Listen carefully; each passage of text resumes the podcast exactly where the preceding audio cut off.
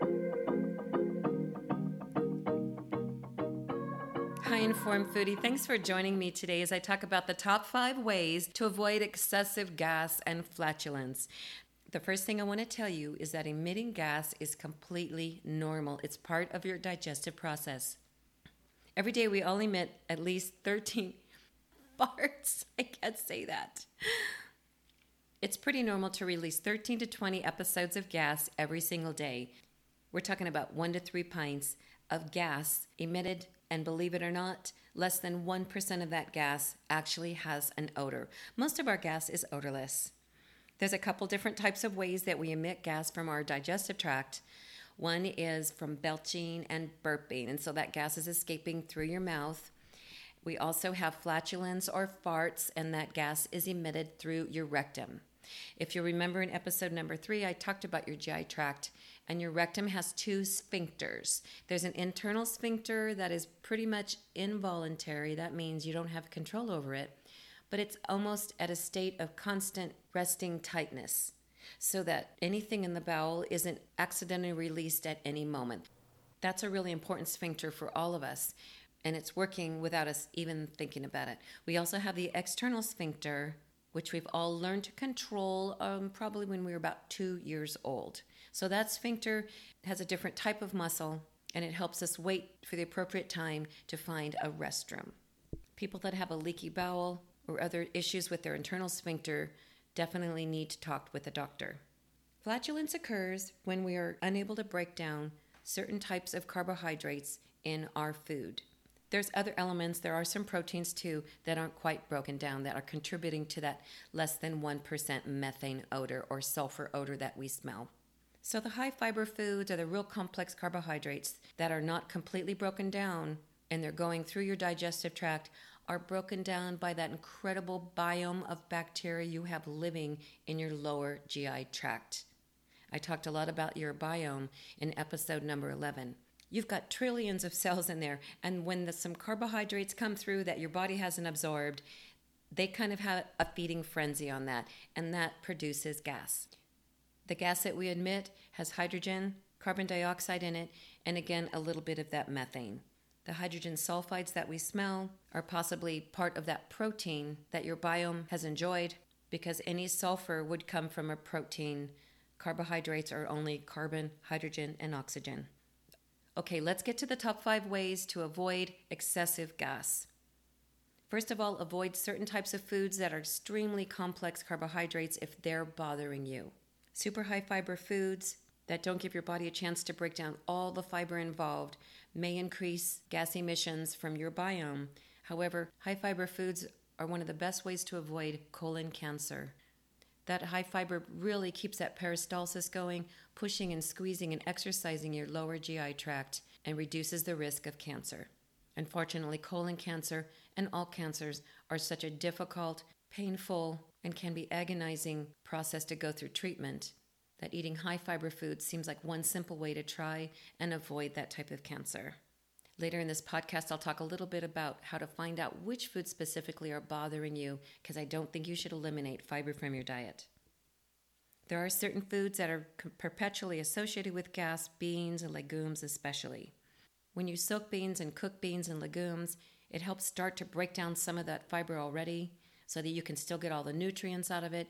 Your body can use the fiber, but there's less of it available for that biome. Some fruits and vegetables are also associated with gas. Broccoli and Brussels sprouts, prunes.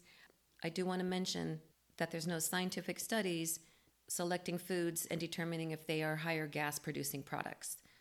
We're all so individual with the type of food that we enjoy, the food that we eat, and the biome that we host, that they really can't do a scientific study determining that certain foods are worse for everybody. Also, that really high bran and grain fibers, the soluble fiber foods, might be causing gas for you. Sorbitol and artificial sweeteners, also diet sodas. A lot of people have really associated that with a higher gas output.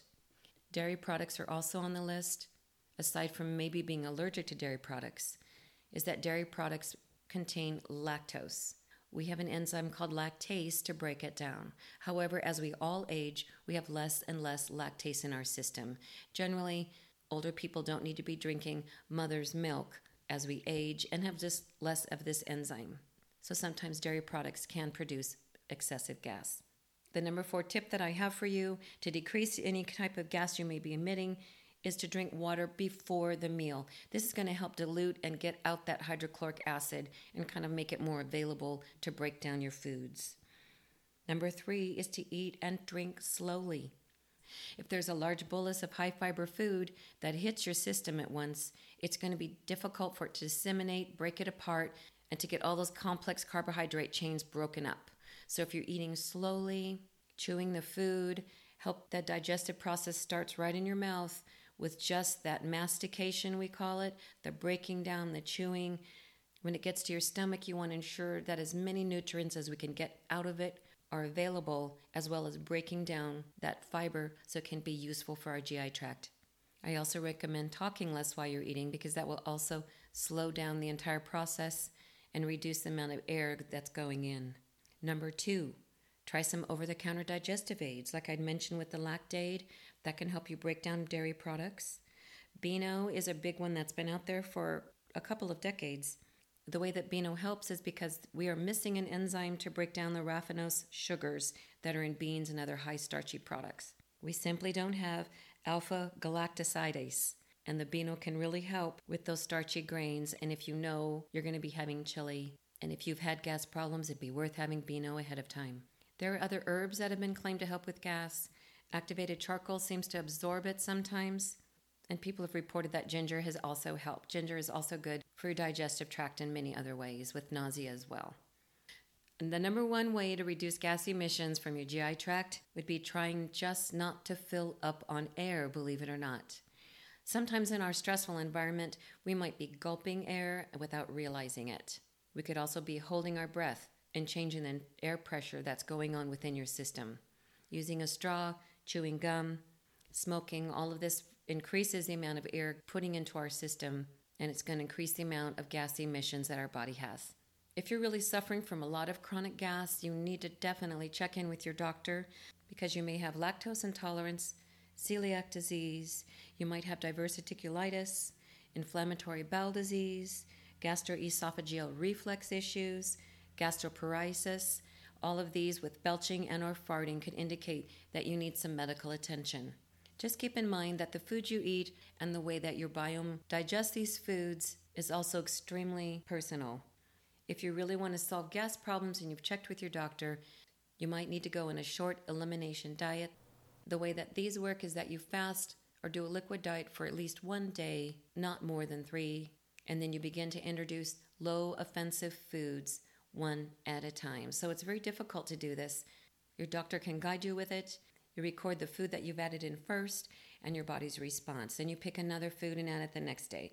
So it's kind of difficult to do this type of diet, but it is one sure way to find out what foods are most offensive for your body and which ones seem to increase the amount of gas emission that you have or any type of gas problems. I really wish you the best of luck with that. Thanks again for joining me, and we'll chat again next week.